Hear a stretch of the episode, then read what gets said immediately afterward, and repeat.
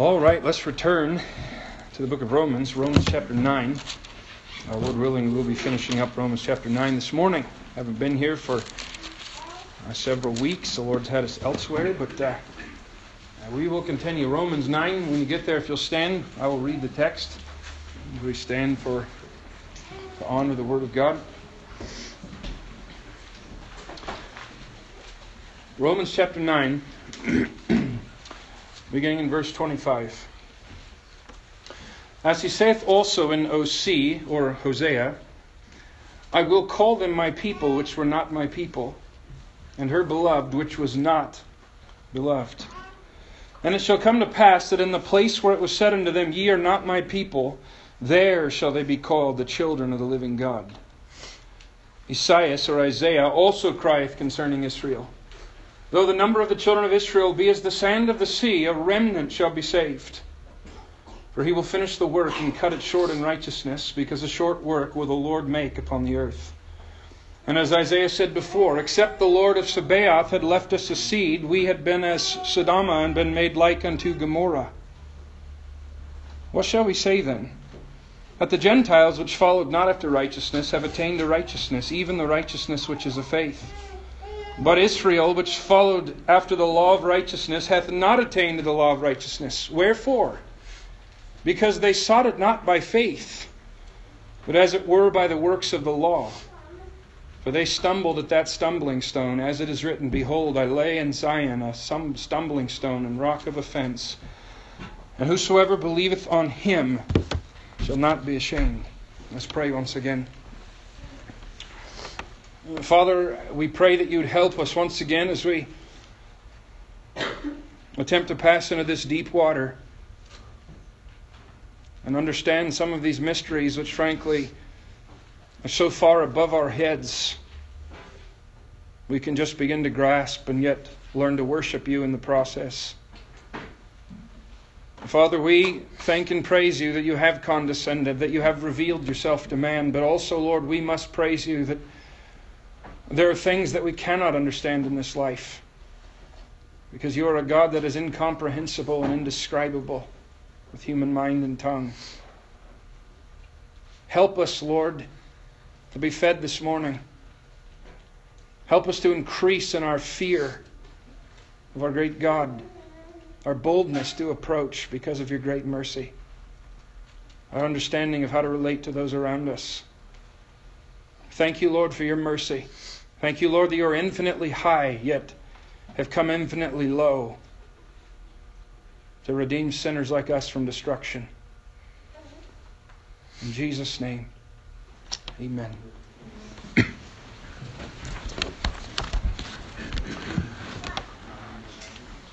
I don't want to beat a dead horse here, but I do think that just a little bit of review is necessary. We have been out of Romans 9 uh, for just a little bit. So here we are at, uh, really, if you're going to divide up Romans 9 into three sections, which we've kind of tried to do, uh, we, we are at that third major division in the chapter. And uh, once again, what chapters 9 through 11 are referring to or relating to, it's God's greater purposes uh, regarding the nation Israel during this present church age as well as the age to come. Now, uh, anyone familiar with the Old Testament uh, has got to ask certain questions. When we say Romans 9 through 11 is parenthetical, sort of seems like a digression, but once again, it is not. It's the natural outflow of somebody who understands God's purposes as a whole. You have to remember, the church at Rome was comprised mostly of Gentiles, but nonetheless, they had been taught the Old Testament people in that age knew something about the Jewish people who were referred to as the people of God or God's chosen people. And they knew that for millennia prior to their own existence, these people had been given promises that no nation in the world had been given, including an everlasting kingdom that will have no end. And so Paul goes through Romans 1 through 8 and we end on that apex of victory at the end of Romans 8 for New Testament believers. And it's a glorious chapter. But the natural question that's going to arise is all right, Paul, what about the Jews? What happened to the people that God promised such great things to? Have they just been set aside? I will remind us all that God's plans of Israel, past, present, future, are the subject of a tremendous amount of Bible prophecy.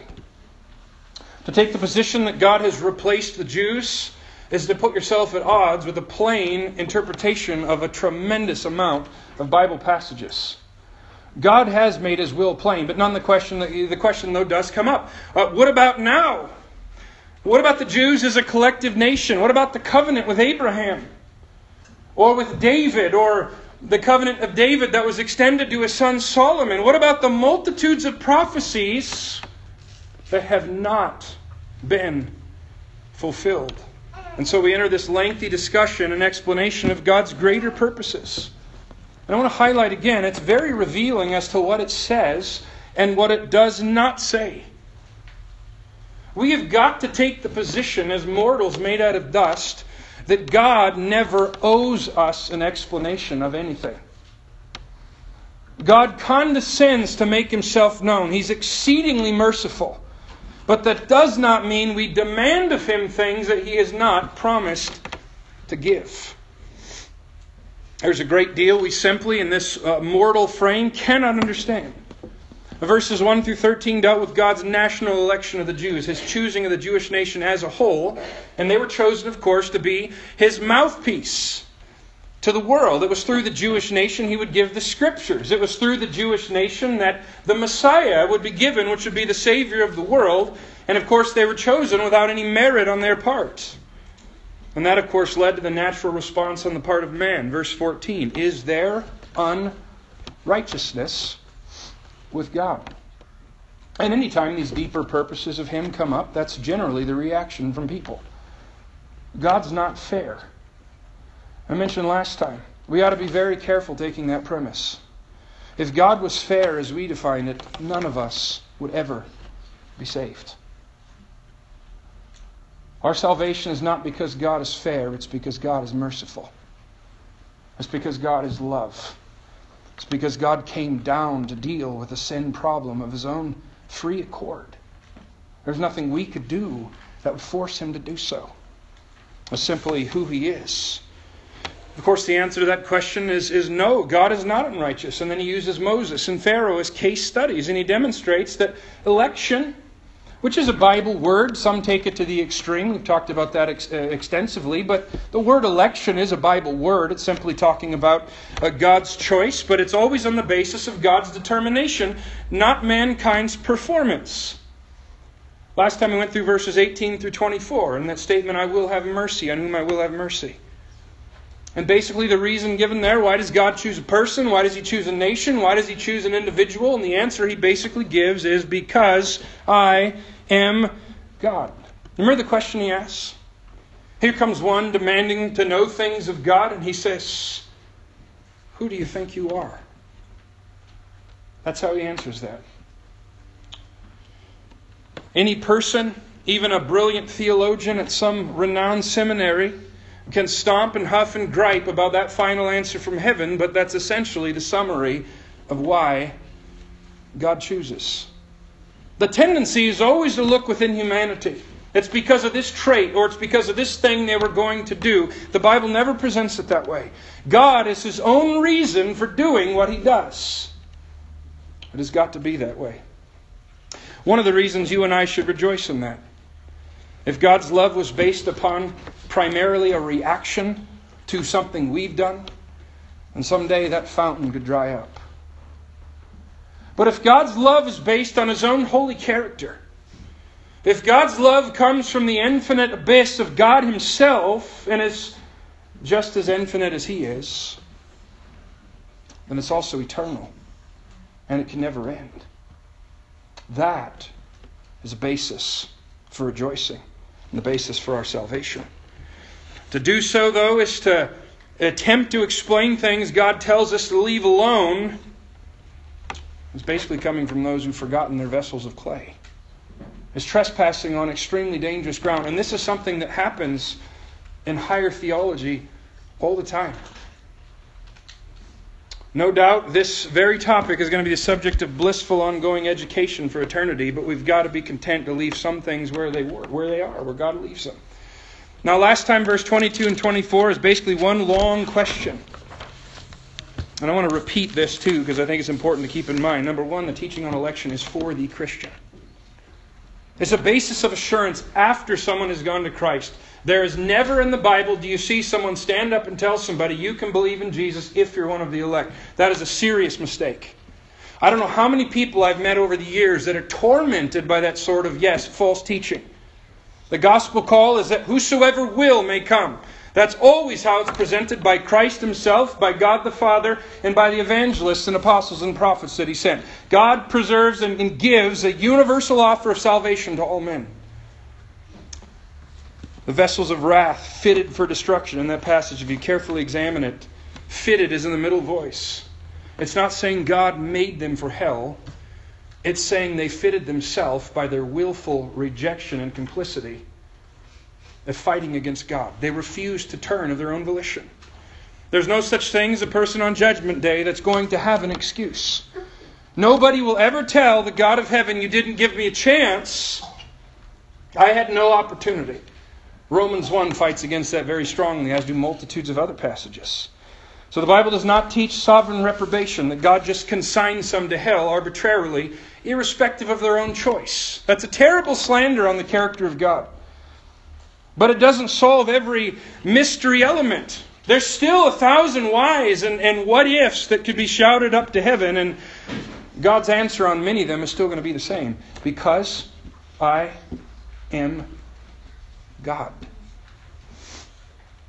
Basically, the question Paul's asking is Are you willing to accept the fact that, on one hand, God, in His perfect wisdom, without any shred of contradiction in His holy character, shows unbelievable patience with certain ones that He calls the vessels of wrath because of their own rejection of the truth?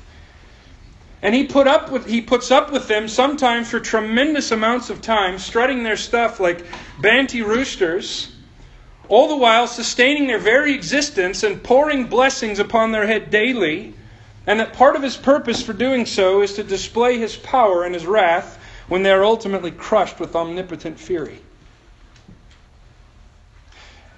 You know the people that go through this life and they claim they're their own man or their own woman, I live life on my terms? You know what they're being set up for from God's perspective if they don't turn? So many object lessons to be displayed in the day of judgment when God's wrath is perfectly vindicated. It's a terrifying thought, but it's true. On the other hand, God has also marked certain others entirely without any merit of their own and determined that they're going to be the trophies of His grace for all eternity. And this doesn't include just the physical descendants of Abraham. This is true of Jews and Gentiles. Remember, uh, free will and election are twin truths, they never cross. The Bible teaches a free will gospel all the time. The backside of that, it's like, it's like one used to say. You walk through this gate that says, Whosoever will, and on the backside you turn around and it says, You were chosen before the foundation of the world. Can you correlate them and explain them? I can't. But we've got to maintain, the Bible maintains both. Election is a tremendous ground of assurance for the believer. Because it doesn't come back to how much you believed or how sincere you were or how much you cried. It comes back to God, His determination to save you, His condescension of mercy, His suffering on the cross, His offer of forgiveness. And all you did was take it. So now verse 25 begins. See how it starts? As he saith also in Osee, that's the Greek translation of Hosea the prophet. And basically, this is a continuation of God's right to exercise sovereign dominion over his creation. Uh, here's what he's saying the, the whole last question that he asks, and then he says, just like the prophet Hosea said. In other words, Paul's saying this is no isolated doctrine or some new thing. Remember, he brought up Pharaoh as an object lesson of God's sovereignty. We talked extensively about God hardening Pharaoh's heart. That wasn't without Pharaoh hardening his own heart. Pharaoh is in hell because Pharaoh chose to reject the God of the Bible, but there is a judgment of God that says, You want deception, eventually you can have it. That's one way God judges. And that's one thing that should motivate people to come to Christ without delay. We not only don't have a guarantee that I'll be alive tomorrow, you don't have a guarantee that you'll have the capacity to understand truth tomorrow. You continue to harden your heart against the God of heaven. Pharaoh was exhibit A in that infamous trophy collection. Pharaoh lived just prior to the law. And then, of course, the example given of Moses was after the giving of the law, the second time when he was going up to the mount. Okay? God's sovereignty was there during the monarchies of Israel, the prophets Hosea and Isaiah that are mentioned here. Now, verse 26 and 27 really gives a snapshot ahead to the day of the Lord, the very end of the story, encompassing everything. But what he's saying is God's sovereignty is not just based on a few proof texts. It's not let me give you three verses to prove God is sovereign. It's asserted without apology from cover to cover on all the pages of Scripture. You ever think about it this way? Uh, why did God choose Mesopotamia as a cradle of civilization? Why did God not put the Garden of Eden, say, in Tennessee? You think He's going to answer that question for you? No. Why did God send the flood exactly when He did? Why not a century earlier? Why not a century later? Do you realize that biblically there is no such thing as a natural disaster? Here, oh, this is hard for modern, modern men to grasp. I realize there's tectonic plates shifting and cumulonimbus clouds and air currents and all this kind of stuff. These are scientific things God has set in motion. But if you pay attention as you go through the Bible, there is no such thing as a hailstone that falls, or a tornado that sweeps, or a hurricane that destroys without God sending it. Now, we don't know the reasons why. That's dangerous territory. When I hear people say, oh, God sent a hurricane there because of, you don't know that. You don't know everybody's situation there. Stay out of that one. But yet to say God sent it, yes, you can say that. Do you think any of it takes them by surprise? Whoops. Forgot about that one. Not on your life. All of these are controlled by Him. A plane crashes. 14 people die, 61 survive. Based on what? Who chooses that? Why? How about the simple proverb, the heart of the king is in the hand of the Lord? What is that saying?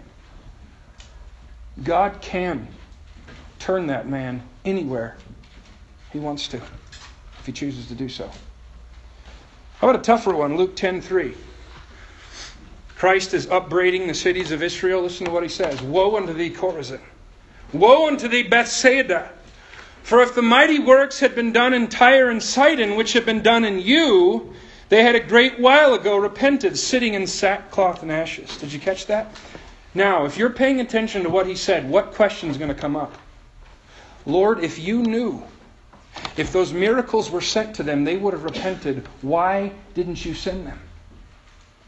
Do you know what the answer to that is? Because I am God.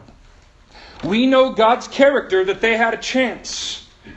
And they had whatever chance God gave them, and He's a righteous judge. But the deeper reasonings He does not tell us. That extends to the stars and constellations and each speck of sand uh, upon the ground. I, uh, last summer, I built my children a sandbox and put two truckloads of sand in there. And I look at that sandbox, you know what I see? I see a pile of sand. Now, let's say I were to come up to you and say, Let me tell you something amazing. I can look in that sandbox. I know exactly how many grains of sand in there are in there. What's more, I've come up with names for all those grains of sand. And I can tell you a unique fact about each one. Now, you'd be amazed by that if I could do that. People from all over the world would flock to try to figure out how I had this great wisdom. And yet we treat it as a small thing that God has a perfectly intimate knowledge of the entire universe deeper than that. You know, there's no such thing as a rogue molecule, a rogue atom. Not one escapes his eye in intimate control, knowledge. Not one. I think that's what Maltbie Babcock had in mind when he penned the words This is my Father's world. He shines in all that's fair. In the rustling grass, I hear him pass. He speaks to me everywhere. That wasn't pantheism. That was an assertion of a sovereign God who is everywhere, all the time. And he was learning to recognize that fact. Now, if sovereignty is manifested in the least of God's works, how could it not be manifested in his greatest work, which is rescuing the sons of Adam from destruction? Now, this passage basically is framed around three quotations from the Old Testament. And basically, here's what they show. Okay, first of all, it's always been God's nature to call something out of nothing. Secondly, God has generally chosen to accomplish his work through a small remnant of the population. And third, without God's intervention and ongoing restraint, every single nation or person, including you and I, would become evil beyond all description. Notice verse 25 and 26. I will call them my people, which were not my people, and her beloved, which was not beloved. And it shall come to pass in the same in the place where it was said unto them, Ye are not my people, there shall they be called the children of the living God. Now, that quotation comes from the book of Hosea, chapter 2, verse 23, chapter 1, verse 10, kind of combined together. And it's talking primarily about the Jews. You remember the backdrop of Hosea, those of you that were here on Wednesday nights? Hosea is the prophet with the broken heart and the broken home, you remember? It's not a pattern to be followed today, but God took this prophet and he said, Go take a wife essentially from the prostitutes. That's a strange thing for God to tell the guy to do back then. And so he does it. Basically, he's setting Hosea up to show Hosea the prophet the pain that God himself feels regarding Israel's treatment of him. And so he takes this wife, and she bears one son named Jezreel. She bears two more that apparently are the product of immorality. She bears a daughter and names her Lo Ruhamah, which means no mercy. And she bears a son and names him Lo Ammi, which means not my people. And so the prophet's own painful household is a continual witness that the Jews deserved no mercy and that effectively they were not the people of God, that generation. What a rebuke. Yet out of that bleak picture comes this promise quoted. Notice what he says in the same place. In other words, not because you climbed some mountain of ascent, not because you traveled the world wide and found truth, not because you increased yourself. He says, in the very same place where you didn't deserve mercy, in the very same place where I said you were not my people. God declares you are the children of the living God. Now, the final fulfillment of that's yet to come. It's after the Great Tribulation. But that principle is manifested everywhere. How do you view the creation account? Hopefully, you take it literally because the Bible explains it literally. God created the world out of nothing. But we make a mistake when we think that is a unique event in the sense that it's not God's nature to call something out of nothing. Keep in mind, when this old world and cosmos is destroyed, God says, Behold, I make a new heaven and a new earth. So even that's going to be repeated. But the principle of God calling something from nothing has been manifested all throughout history and will be yet manifested in the future. Every time God raises up a people or a nation or an individual declare his own name in the earth, he does so by calling something out of nothing. Remember 1 Corinthians 1:28, God's chosen the things which are not. To bring to naught things that are. Deuteronomy 26:5, Moses' farewell address in the book of Deuteronomy.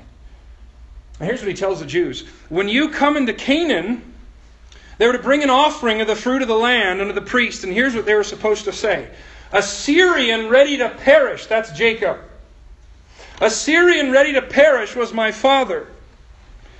And he went down into Egypt and sojourned there with a few, and there became their nation great, mighty, and populous. In other words, when they brought the offering, they were to remember that God had called something out of nothing.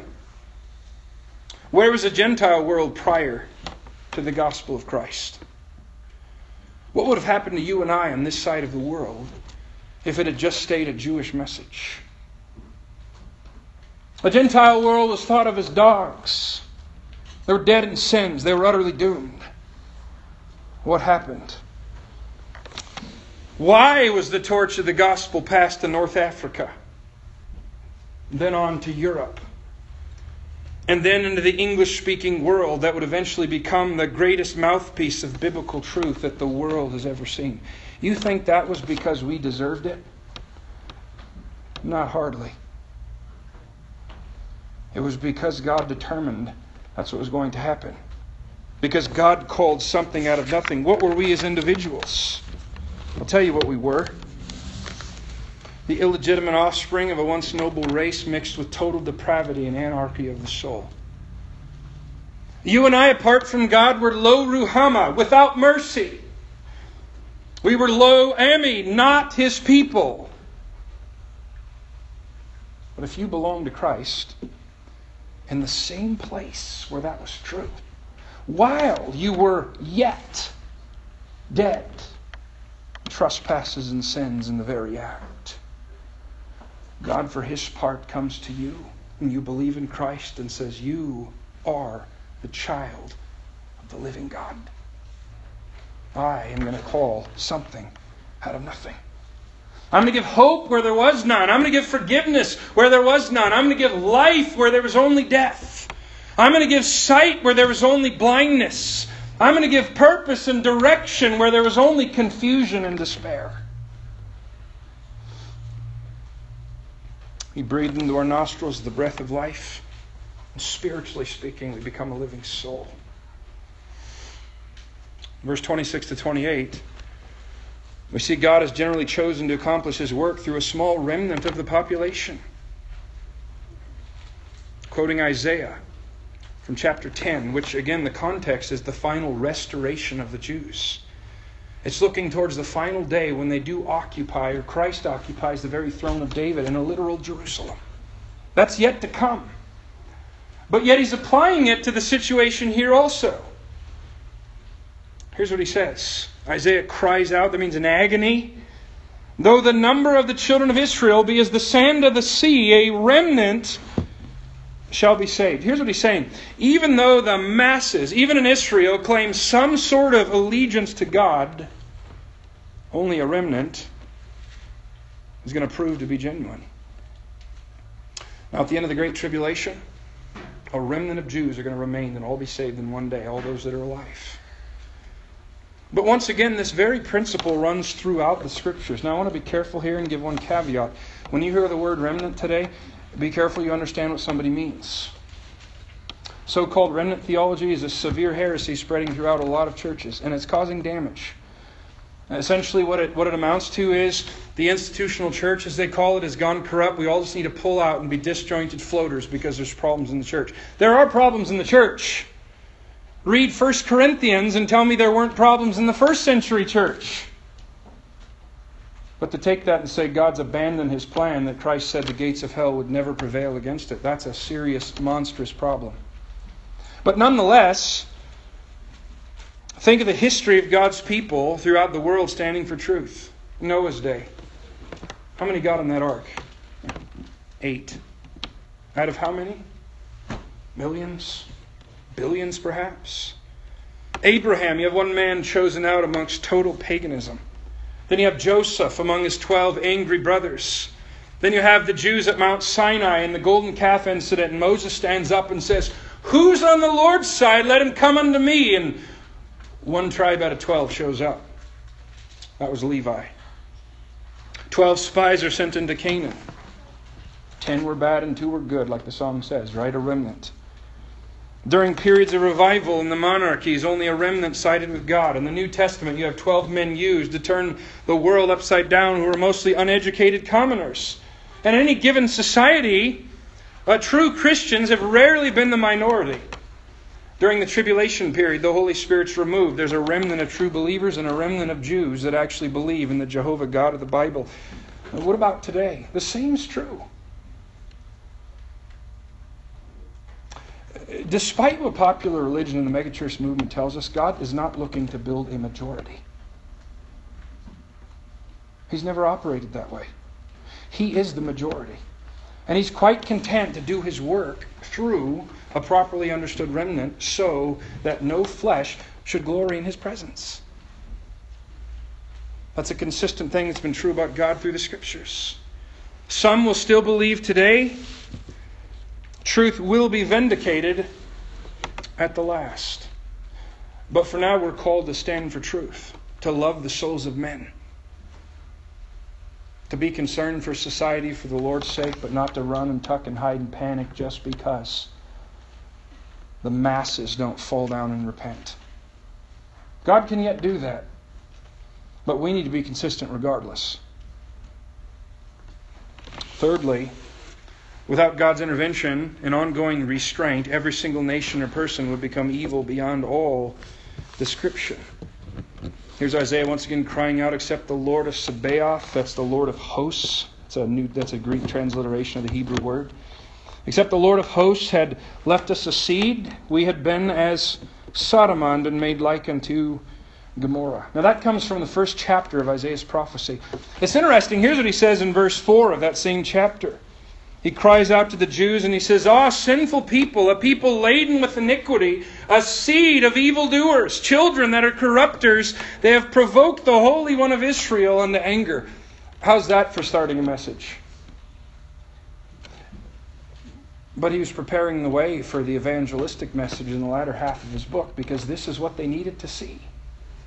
He tells them, Ah, sinful nation. Now, let me ask you a question. In all of the Bible, which two cities are synonyms for total wickedness and God's devastating judgment? What are they? Sodom and Gomorrah. Even a world that hates God is familiar with those cities, right? But think about what Isaiah is saying. These two cities where among all those thousands, not even ten righteous could be found. These two cities that even a man of Abraham's spiritual stature, begging God to spare them, still had to be destroyed, and they went down in infamy, buried under fiery sulfuric rock for thousands of years. In fact, they were just recently discovered on the southeast shore of the Dead Sea. For millennia, nobody even knew where they were. Do you see the irony here, though? Let's take your average Jew. He's reading Genesis 18. The scene in Genesis 18, you've got Father Abraham up on the mount. He's looking down in the plain and he's praying for Sodom and Gomorrah. Oh Lord, will you spare it for 50, for 40, 30, all the way down to 10?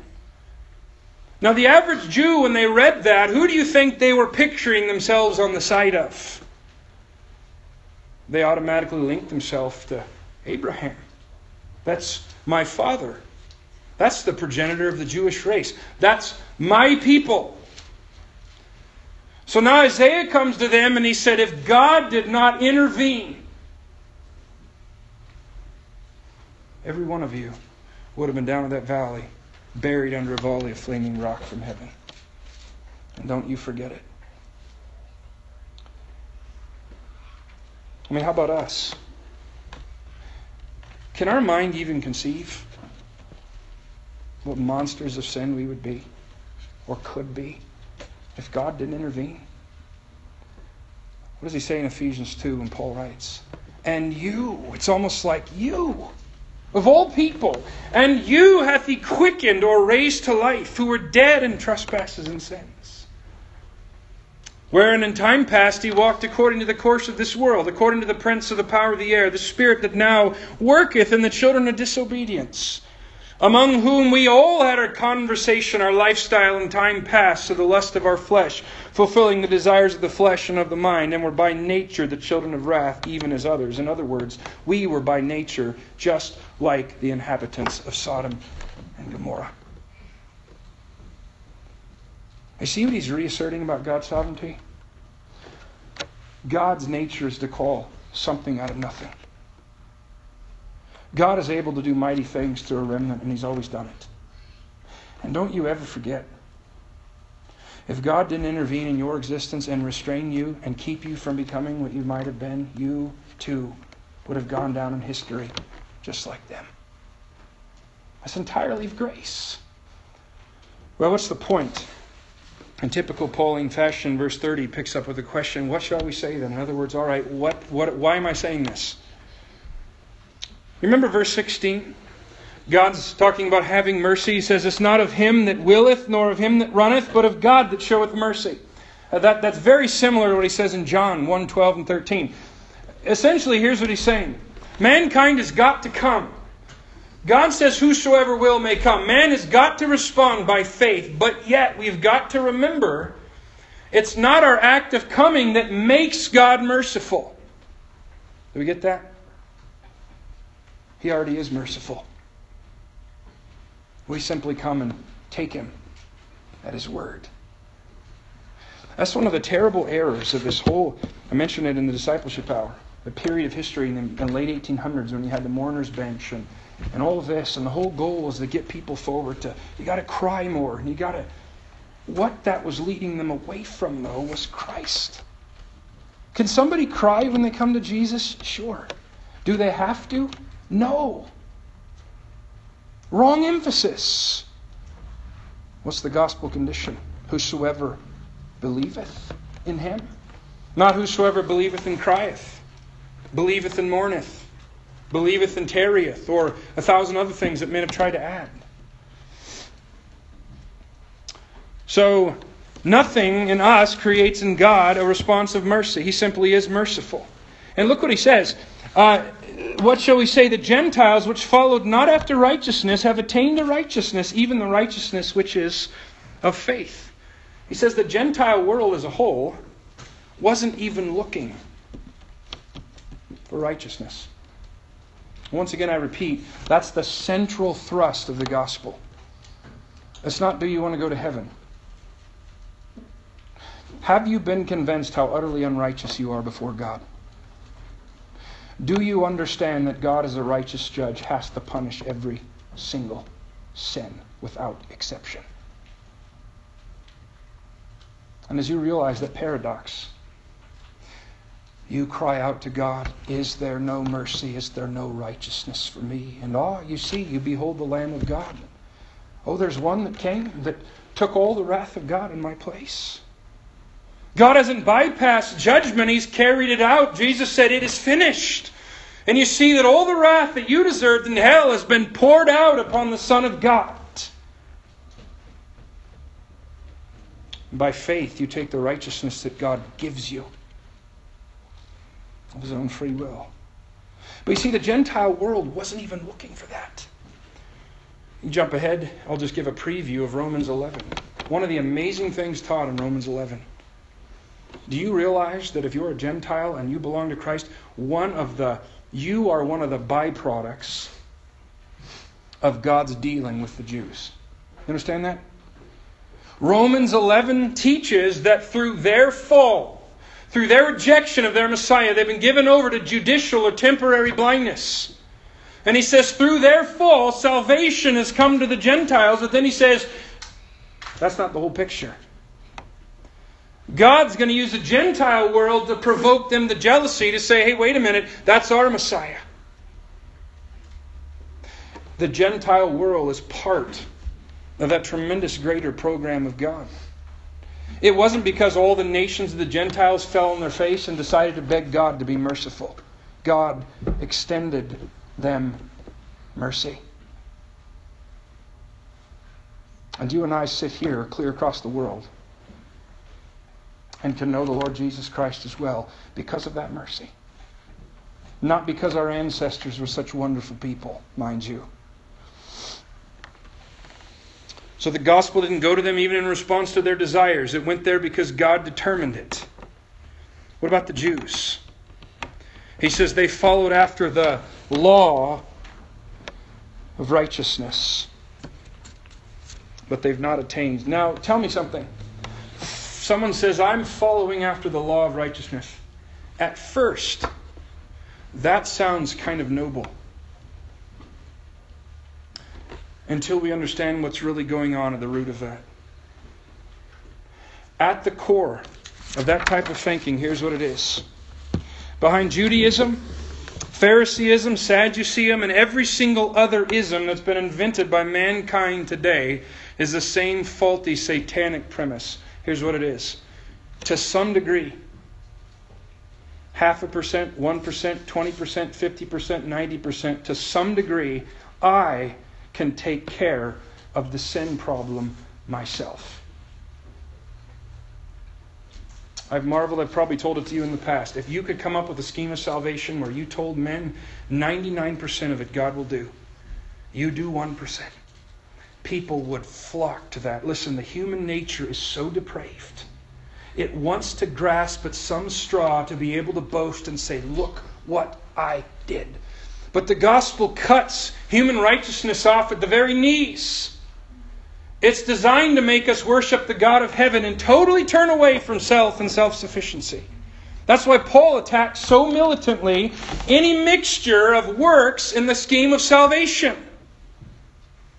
Even 1%. He says if it's by works, it's no more grace. If it's by grace, it's no more works. There's only two ways to righteousness there's you earn, or there's Jesus has done.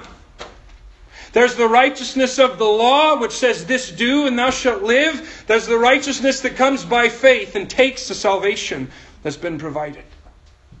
Because God's wrath has been satisfied. And God has given a solution to the sin problem. Well, however beautiful or organized or structured or historical any system of religion may be, even Jewish, if it's not based upon the free grace of God, determined that he will have the glory, he will remove sin, he will remember iniquity no more because the wrath of God has been completely satisfied in Christ. It's a proud, stubborn refusal to humble oneself before a holy God and take the one way of salvation that he has offered. Period. You want a quick comparative religions class? There's two. There's thousands of false gospels that, in some degree, mix man's works with what God has done. And then there's the power of God unto salvation that says Jesus paid it all. He doesn't need to repay it every week. He's not re sacrificed in the Mass. It is finished. Salvation has been purchased completely. I mentioned before that you could look at the Jewish Temple Institute in Jerusalem. It's a fascinating study. Tremendous fulfillment of end times prophecy happening right before our eyes, but it's not a good thing. As they rebuild that third temple, again, it's a visible reminder that they still reject the Messiah that came 2,000 years ago. They're still trying to make the temple articles, which all pointed to the Lamb of God that was going to come. And when he came, they rejected him. And now they're trying to rebuild it all and go back to the system of blood sacrifices. In fact, just this week, Trump and Putin of Russia were asked by the Jewish temple priesthood to help us rebuild the third temple and make it a reality. What's going to happen? It's going to be housed by the Antichrist in the tribulation period. It's going to happen. But it's against the real gospel. All right, now what happens to all who attempt to come this way from Cain onward? Well, they must eventually stumble and go down. Now, here he quotes Isaiah 8 and Isaiah 28. Here's what he says they, into verse 32, the Jews stumbled at that stumbling stone. As it is written, Behold, I lay in Sion a stumbling stone and rock of offense, and whosoever believeth on him shall not be ashamed. God says, Look, I'm putting something right in Zion, right in the center of the world. Just like He's done throughout history. Where was that ark placed? Right there in the middle. Produced one of two reactions. How about the Jewish temple in the days of Solomon? Oh, people knew where it was. One of two reactions. The Lord says, I'm going to place in Zion a stumbling stone and a rock of offense. In other words, it's not God's intent that it causes offense, but He knows full well that's going to be the reaction in the minds of some. It's interesting. Hopefully, you remember back in Matthew 16 the play on words He uses with Peter. I say unto you, thou art Peter, Petros, and upon this rock, Petra, I will build my church. He's talking about a little stone and a mass of bedrock. What do you think think's used here? Bedrock. A rock of offense. Now, if you're walking down a certain pathway, and all of a sudden this massive bedrock appears in your way. Is that a good thing or a bad thing? Well, it depends on your perspective, doesn't it? Here's one, he's got a light that's barely bright enough to see the next step ahead. He's determined he wants his way, he's going to live life on his terms. His whole goal is to get down the pathway that he's determined for himself. And all of a sudden, he walks into this massive rock. Well, you know, that guy is going to trip over it and probably curse that stone. Let's say you got another guy. He's walking this pathway knowing he's a humble mortal and he's not sure where he's going, but he's looking for a foundation on which to build. What happens when his eyes light upon that rock? He sizes it up. He sees how solid it is. And you know what he does? He falls down and rejoices. And then he begins to build his house on that rock, just like the guy in Matthew 7. People are always going to have one of two reactions to Christ. Jesus made the statement either you're going to fall on this stone and be broken, or it's going to fall on you and grind you to powder. There's not but two reactions to Christ. There's no such thing as neutrality. Somebody either says, I'll take Christ, oh, now will come God's way of salvation. He's the way, the truth, and the life. Every other answer is to reject Him. I'll wait till next week, that's to reject Him. I'll wait till I'm older, that's to reject Him. I'll have more time later, that's rejecting Him. And that's gambling that you're going to have tomorrow. It's sad. I was reading an article just yesterday. You guys remember Sully Sullenberger, the hero pilot of Flight 1549, landed in the Hudson River 2009? Amazing story. It was a heroic thing he did. It really was. But I read an interview with him yesterday and I thought, how sad. They're asking him his perspective on a variety of things, on fame, on fate, on different stuff. And the most conspicuous thing in there is the total absence of any fear or glory to God. It's all humanism. It's all trusting in self. It's all controlling your own destiny. And one of the questions they asked him was, What is it that attracted you to flying? He said, Well, first, it's a sense of freedom. You kind of break away from the bands of earth. But he said, The second one is a sense of mastery over the craft, over the machine, over what happens to me and how I handle it. And I thought, what a sad statement whose life, uh, from a man whose life almost ended from a flock of geese. But that's how so many today look at religion. What is it that attracted you to such and such church? Oh, it's the freedom. I get to do what I want. I get to break away from the bands of this and that. And it's a sense of mastery.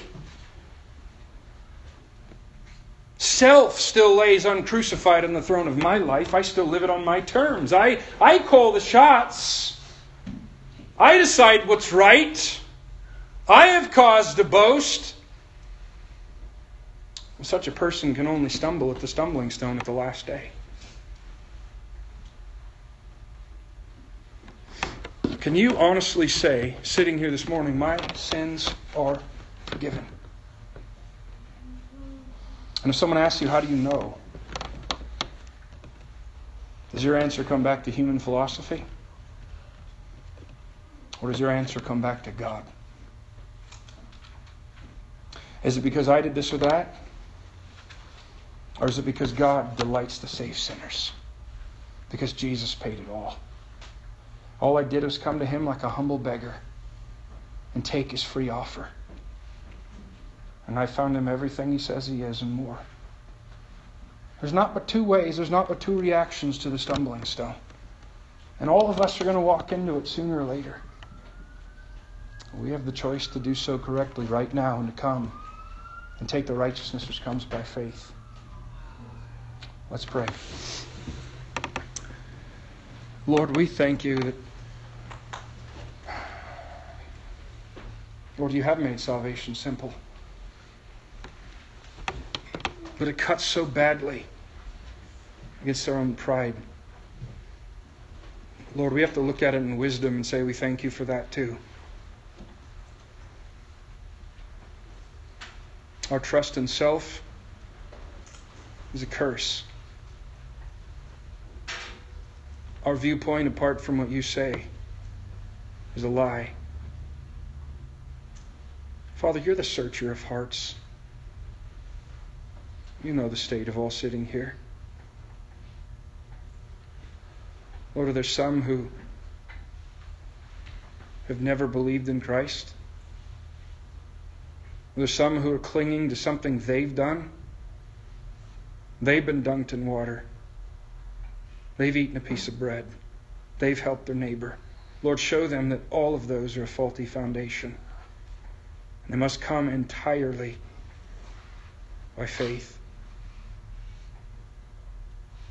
I pray, Lord, you prepare us to be heralders of the, of the good news in this community. Help us, Lord, to have a greater care for the souls of men around us. So many are in blackness and they don't even know it. Help us to remember what we used to be. Help us to remember what we've been spared from. Help us to remember that we are not worth saving, but we have a merciful God who desires that all will be saved. Thank you, Lord, that you're merciful. In Jesus' name, amen.